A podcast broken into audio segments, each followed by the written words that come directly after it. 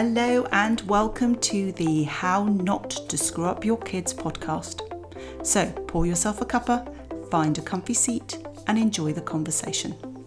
This is episode six, and today we are talking about parenting and co parenting. So, this episode is for you if you want to be more consistent with your parenting. You are prepared to take a really honest look at how you parent, warts and all you want practical ways to co parent without the battles. So here's a typical scenario your child is refusing to go to bed. Maybe they have been in and out of their bedroom for what feels like a thousand times. They say they're thirsty, hungry, need to speak to you. They're worried about the light being off. They miss you. You get it. You know the scenario, and we've all been there. I now want you to give an honest answer to this question how do you typically deal with this situation? Do you, A, it depends how I'm feeling and my mood. Some days I get frustrated and shout, telling them it's time for bed and to stop messing around. Other days I give in and say they can come downstairs for a bit as it's just easier. Other times I stay with them until they fall asleep. B, I'm super consistent each and every time. My children know the bedtime routine and stick to it. C, my partner usually gets cross that I am not being firm enough and the children aren't listening, whilst I'm desperately trying to keep everyone happy. My partner thinks I'm far too soft with the children and they're just after attention. D.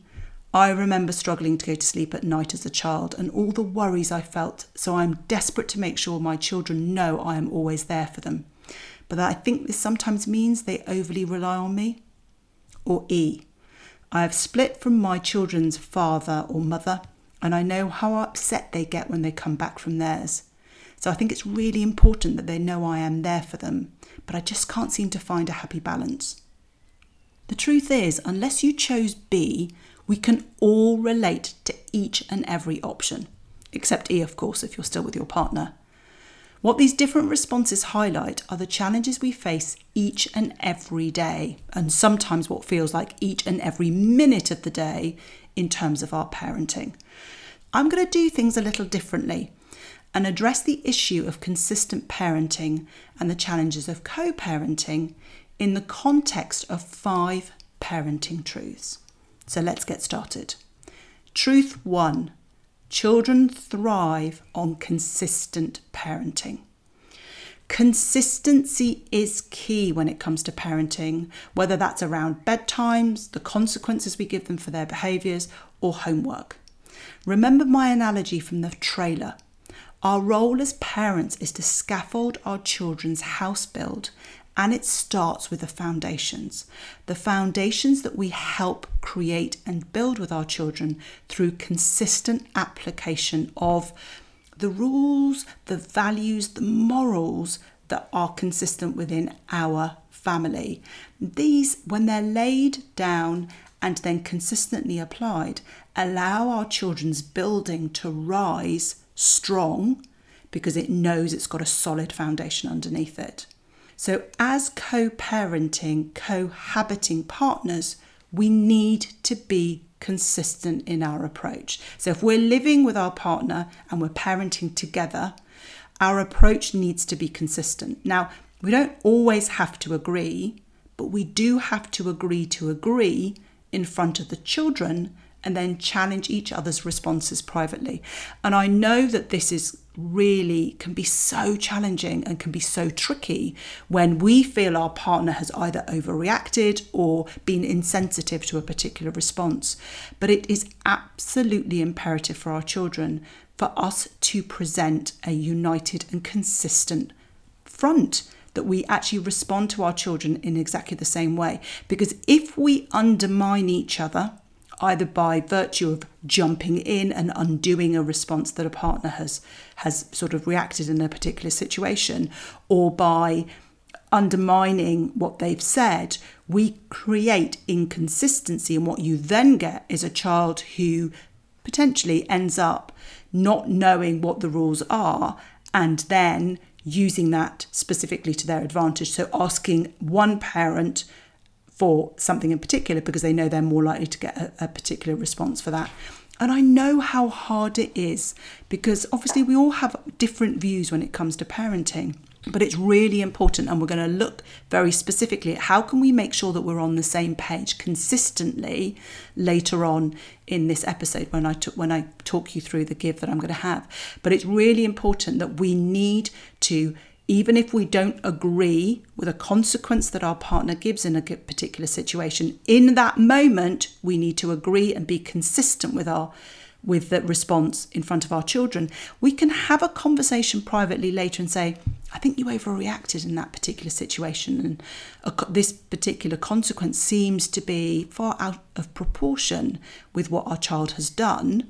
And then, if you agree that together, then you can go back to your child and say, on reflection, we've had to think about what we said was the consequence, and we feel that that might have been a little harsh. And what we feel instead is X or Y. That's so much better than one parent undermining the other in such a way that suggests that the other parent doesn't know what they're doing or is not responding appropriately.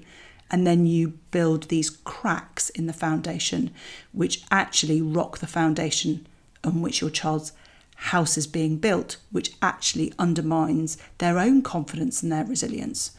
So, consistency is key. Having a consistent approach with parents when we are living together is absolutely critical.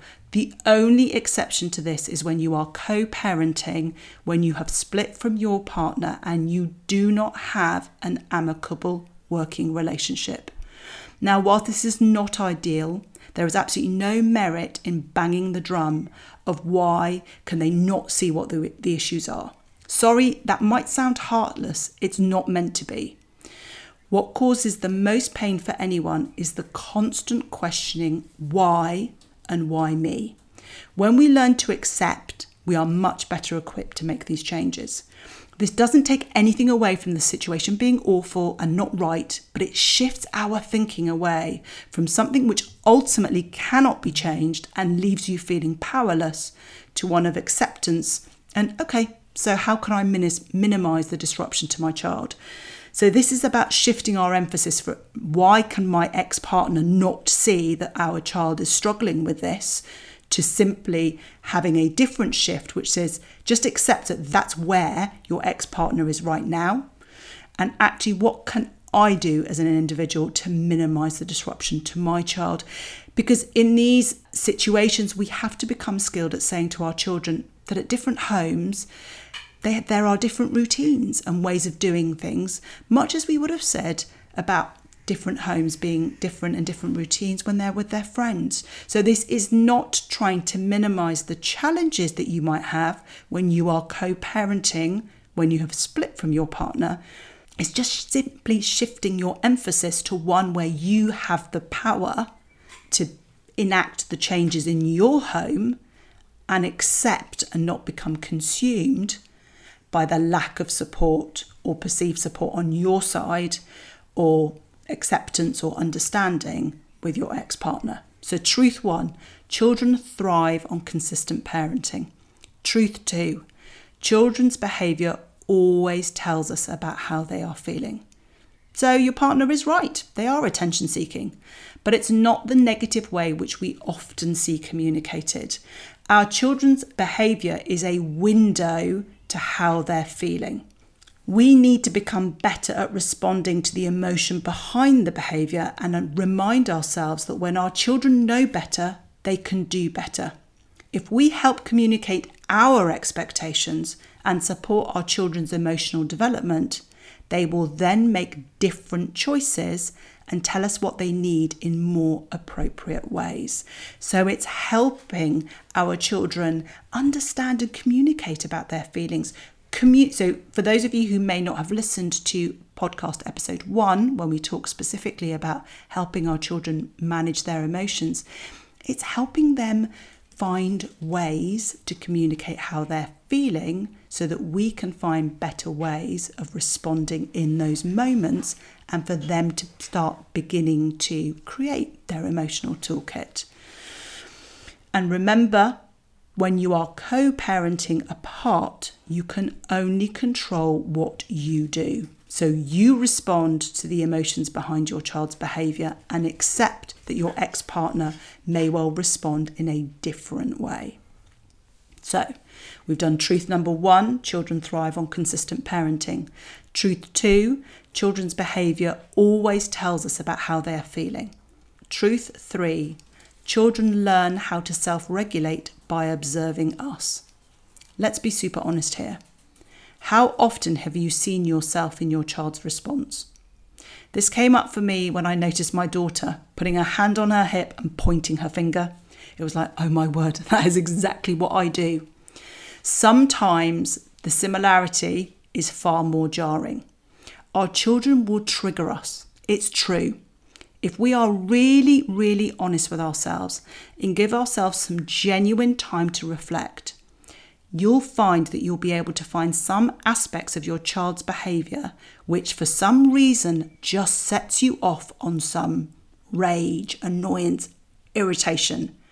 And the truth is, it's usually a pattern of behaviour in your child, which is like holding up a mirror to your own behaviour. Something which you see in yourself and don't particularly like. So we need to be aware that that absolutely is likely to trigger us. And when we respond to our child in those particular situations, we don't always do it from a place of self regulation.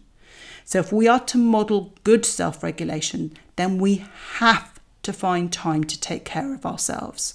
For those of you who know me well enough, you will know what I'm going to say. If we place ourselves at the bottom of our to do list in some martyred way of thinking, unless I sacrifice every ounce of myself to my children, otherwise, I won't be able to raise happy, confident children who get good jobs, then what we're actually doing is setting ourselves up to do the exact opposite. If children see a parent who races around after their every whim, never doing anything for themselves, getting frustrated and exhausting, they don't learn confidence and boundaries. They learn sacrifice and everyone else matters before them. This couldn't be more important than when we are in a co parenting relationship which is apart. Self regulate your triggers with your ex partner by taking care of yourself regularly. This can be a really challenging situation for those who are in those particular situations because not only are you trying to make sure that you self regulate your emotions around day to day parenting, day to day work challenges, but often our ex partner will trigger aspects in us too, particularly around co parenting. So, this idea about self care is so important, not just for those of us who are co parenting in the same roof with our partner, but for those of us who are co parenting with an ex partner and our child comes home and tells us about something that they've done or the way that that part, ex-partner has responded in a particular situation. We need to be aware that our response to that whether that's in front of our children or indirectly through the way that we res- we are with our children afterwards all impacts and self-regulation starts with us and when our children observe us self regulating, they are much more likely to be able to self regulate because children do what they see, not what we say. Truth number four answering back is disrespectful. How dare they speak to me this way? Children will naturally push boundaries. How we respond to those boundary pushes will determine how they speak to us and they challenge things again. We have to accept that a normal part of our child's development is to push boundaries. Ultimately, our role as parents, we are only custodians of our children for a short period of time, and our role is to prepare them to become adults and independent of us. So, of course, they're going to test boundaries, and sometimes they'll be testing those boundaries at a really young age. And what we need to remember is that we need to respond to our children with respect. How often have you found yourself saying, How dare you speak to me like that? I would never have spoken to my parents or your grandparents the way you speak to me. And the reality is, you probably didn't. But your child isn't you, and you aren't your parents. We parent so differently to our parents, and our children are exposed to so much more than we ever were. Our influences were limited school friends, family, and the little amount on television. Our children now have more television programs than you can ever imagine social media, digital games, te- the news, 24 hours. We are one small but crucial part of this big melting pot. When we speak to our children with respect and challenge their talking back compassionately, we teach them through role modeling and consistency how people should be treated. So, what we need to do is take a step back. And when we're looking at this answering back and it being disrespectful, we need to reframe it and see it very much as my child is testing the boundaries. My role here is to be consistent and respectful and remind them of what the values, the rules, and how we treat people in this family. And when you treat them respectfully, they understand that that's how they should equally treat others. And remember that these boundaries are going to be tested time and time again. And our role is to be consistent and compassionate in our responses. So we've looked at four truths so far. Truth one children thrive on consistent parenting. Even if your parenting isn't the best, even if you don't have the best tools and strategies in the world, but you are consistent in their application, children will thrive. Truth two Children's behaviour always tells us about how they are feeling, and we should be responding to the emotion behind the behaviour. So the behaviour may appear rageful, disrespectful, and rude, but there'll be an underlying emotion, and it's our role to respond to that to look for that while scaffolding our children's emotional development so they are better able to communicate how they're feeling and therefore eventually make better choices. Truth three children learn how to self regulate by observing us. So, our priority each and every day should be to carve out some time to make sure that we are taking care of ourselves. We often act from a place of autopilot when it comes to parenting. It's sort of almost like a rinse repeat. And unless we take time out to take care of ourselves, to observe and notice what is showing up for me, how am I showing up as a parent, what's my relationship like with this child, I've noticed that I seem to be getting triggered with this child, or I'm finding actually when I think about it, I'm not really spending a huge amount of time with that child, or I seem to be a little bit consumed at bedtime with this. Whatever that might be, it helps us by reflecting, we notice, and then we're much more likely to put the right things in place to help us self regulate. Truth four was about answering back being disrespectful. Answering back is about pushing boundaries, something that I would expect and we need to reframe as a natural part of children's development. It's not that they're being rude, they don't always choose the most appropriate way to communicate with us. So let's make sure that we always respond with respect and compassion to our children. So we model to them. It doesn't matter how other people might treat you, you can control your response in that moment. You get the choice. So let's model that for our children. And then the final truth, truth five children should be grateful for all we do for them. Let me talk about this one specifically as I hear it all the time. I hear that my children are so lucky to live in such a lovely house, have nice things, go to a nice school, go on expensive holidays, etc., etc. They should be grateful. Children ask and they want, but we buy and we choose. Our children know no different. Telling them how hard we had it when we were a child in the hope that they'll be more grateful is wasted breath. And in fact, ends up just becoming a long lecture. And we've all been there, we've all done it. If you choose to send your child to a private school, remember that was your choice. Your children know no different and certainly didn't ask you to. They didn't ask you to take on the size of mortgage that you have or the amount you pay in rent to, to make sure that they've got a bigger house. So let's not project that onto our children. And I'm being honest because I think it's really important that we do this. If we have chosen, if we've made all of these choices about what we're going to do with our children, whether we live in a certain house, whether we send them to a certain school, whether we've moved out of a particular area, whether we've made sacrifices about holidays, whatever it might be, we've made that choice and we shouldn't be projecting it. Our children don't know any different. So let's be really honest with ourselves. We have made those choices. If we're feeling frustrated about those choices, if those choices might not be the right choices for us now, then that's a conversation we need to have as adults. But our children should not be grateful because we've made that choice to do those sorts of things. It is important that our children exercise gratitude as part of their well being, and it should be focused on the little things, which either cost nothing or very little.